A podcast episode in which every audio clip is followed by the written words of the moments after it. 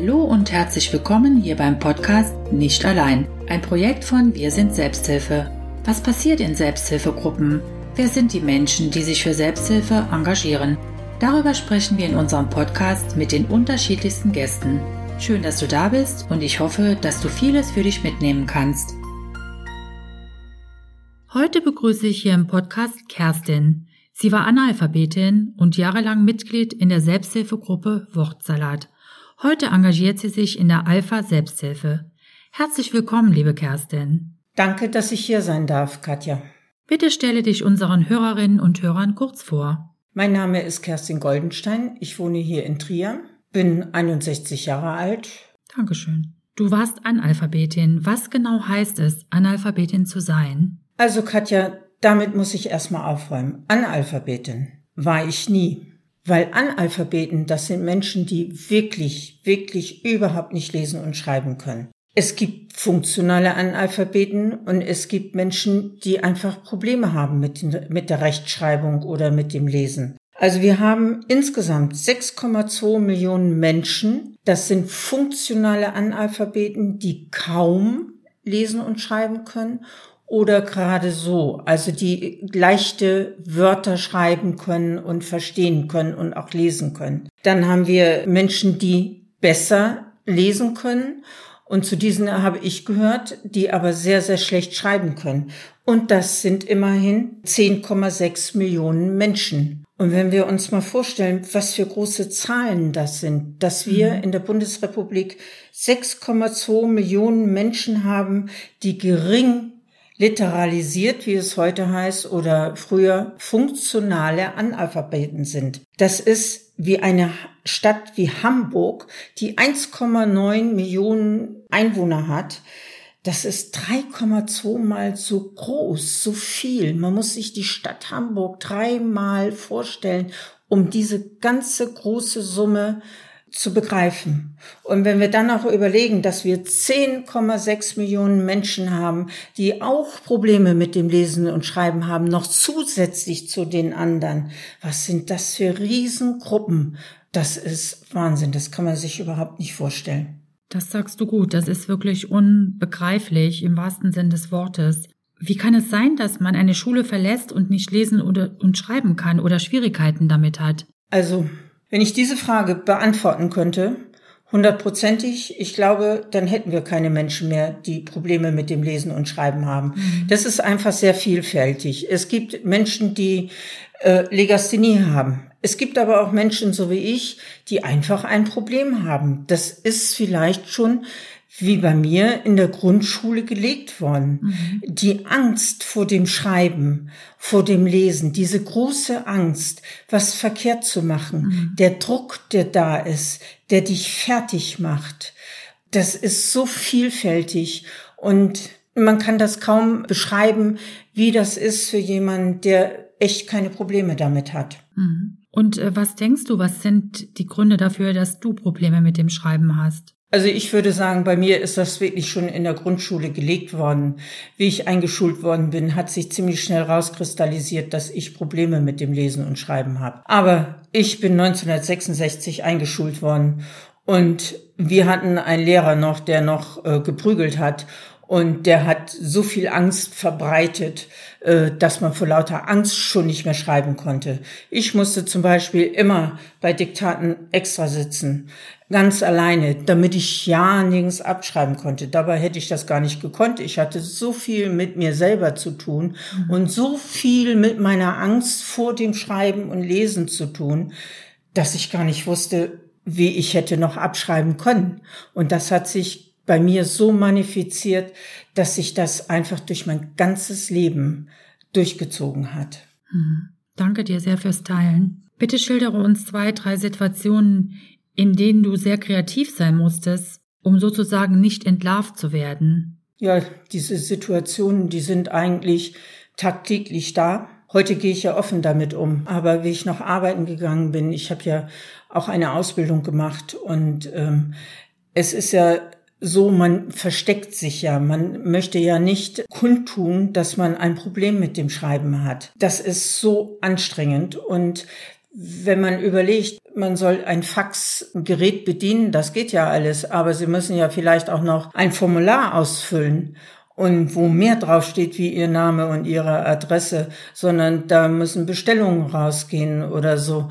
Und das ist ganz schön anstrengend, sich da zu verstecken, dass man da Spickzettel in der Hosentasche hat, um zu gucken, damit mir das auch wirklich richtig schreibt. Hm.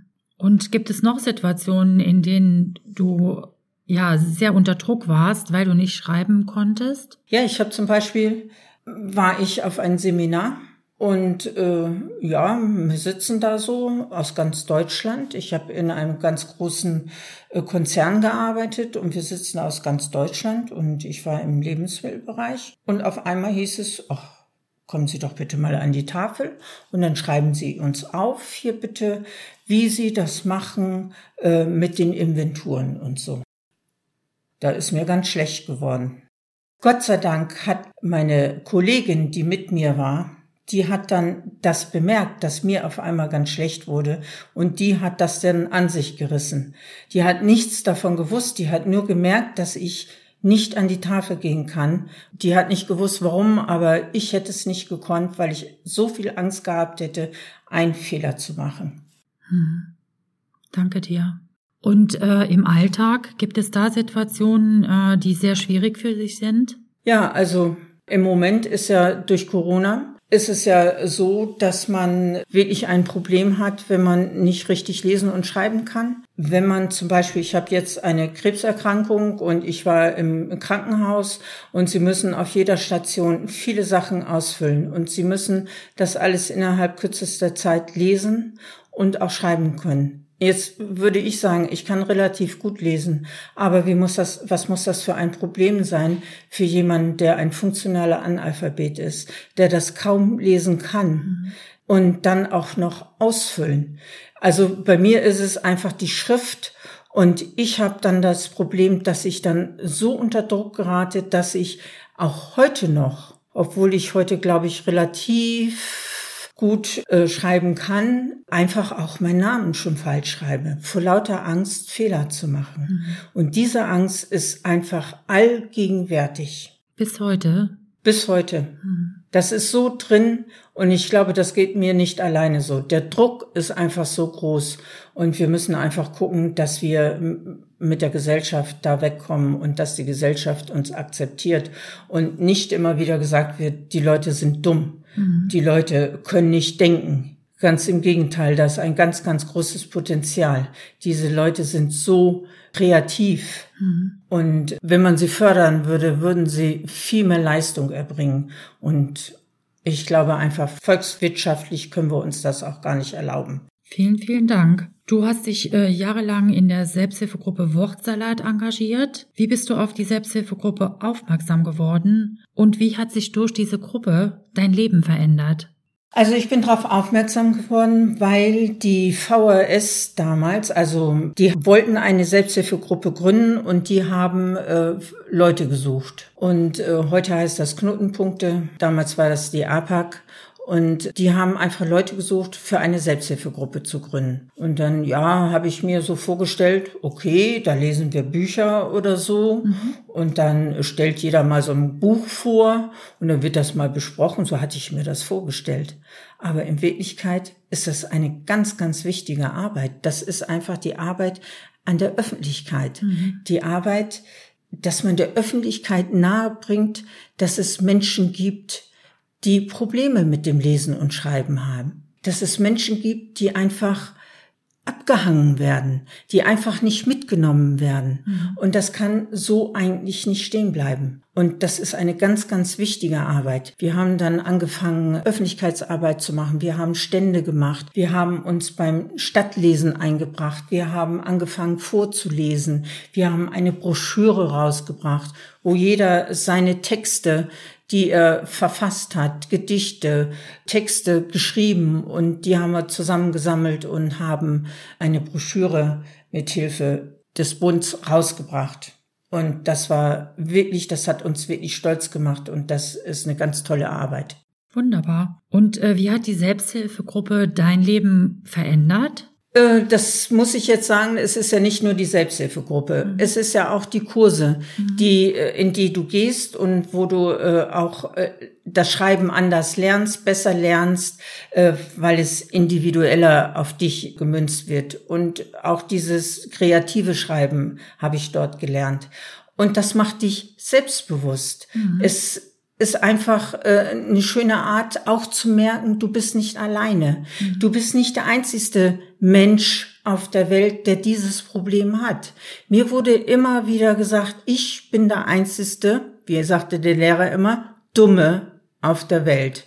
Es gibt keinen, der so dumm ist wie ich. Das ist heftig. Schlimm. Das hört sich grausam an. Ja, so ist es. Und man muss das lernen, äh, dass man nicht alleine ist und äh, äh, man muss, das sind so tolle Menschen, die man kennenlernt und es gibt so viele Ideen und die Menschen nehmen einen einfach mit und es macht einfach Spaß, wieder zu lernen. Es ist ein langer, langer, mühsamer Weg, mhm. aber man merkt, wenn man dran bleibt, dass man doch was lernt. Egal wie alt man ist. Man kann immer was lernen. Man lernt niemals aus. Und das muss man sich wirklich verinnerlichen. Sehr schön, vielen Dank. Heute engagierst du dich für Alpha Selbsthilfe. Was genau ist Alpha Selbsthilfe und was machst du dort? Also ich bin einer der Vorsitzenden in der Alpha Selbsthilfe. Wir haben die Alpha Selbsthilfe 2019 gegründet und wir sind ein Verband oder beziehungsweise ein Verein, der deutschlandweit agieren will, um die betroffenen Menschen, die es gibt, die Probleme mit dem Lesen und Schreiben haben, mitzunehmen. Wir haben den Verein gegründet. Wir sind Betroffene und es ist ein Verein von Betroffene für Betroffene. Und das ist ganz wichtig, dass die Menschen merken, die Betroffenen merken, dass sie nicht alleine sind, dass es bundesweit so viele gibt, mhm. dass man sich vernetzen kann, dass man gestärkt werden kann, dass man eine Plattform hat, sich zu äußern, mitzumachen, sich einfach zu engagieren auch politisch zu engagieren, dass man nicht immer nur das Letzte vom Letzten ist, sondern dass man wirklich was darstellt und was kann. Und wie wir schon gesagt haben, das gibt Selbstbewusstsein.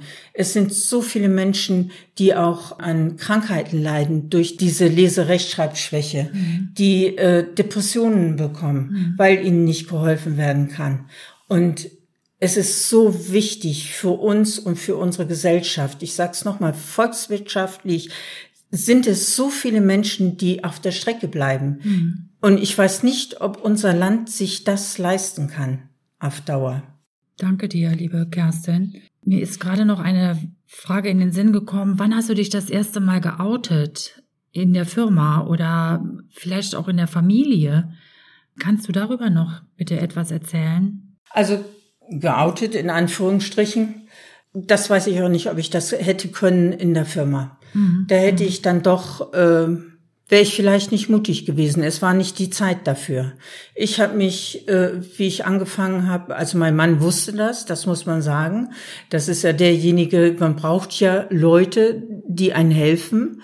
Briefe zu schreiben, Briefe zu beantworten. Wenn man sich bewerben will, braucht man Leute, die einen helfen einfach, die das nachgucken, die dir helfen, dass du keine Fehler machst. Und es ist einfach vorher nicht an der Zeit gewesen. Und jetzt war die Zeit 2016 bin ich ja in, äh, habe ich ja mitgegründet die Gruppe Wortsalat und ab da habe ich das öffentlich auch gemacht. Danke dir. 2015 hat das Bundesbildungsministerium die Dekade für Alphabetisierung und Grundbildung ausgerufen um die Lese- und Schreibkompetenzen von Erwachsenen in Deutschland bis 2026 deutlich zu verbessern. Wenn du den Menschen da draußen nur einen Satz über funktionalen Analphabetismus sagen könntest, welcher Satz wäre das? Also ich möchte sagen, das ist eine Verschwendung von Kapazitäten, die wir äh, ganz großzügig äh, hinnehmen weil diese Menschen, das ist so schade, dass wir so viele funktionale Analphabeten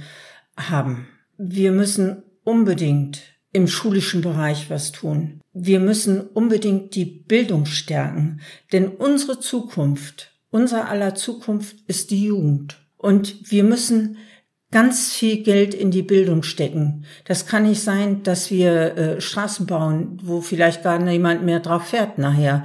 Aber in die Bildung, dafür haben wir kein Geld.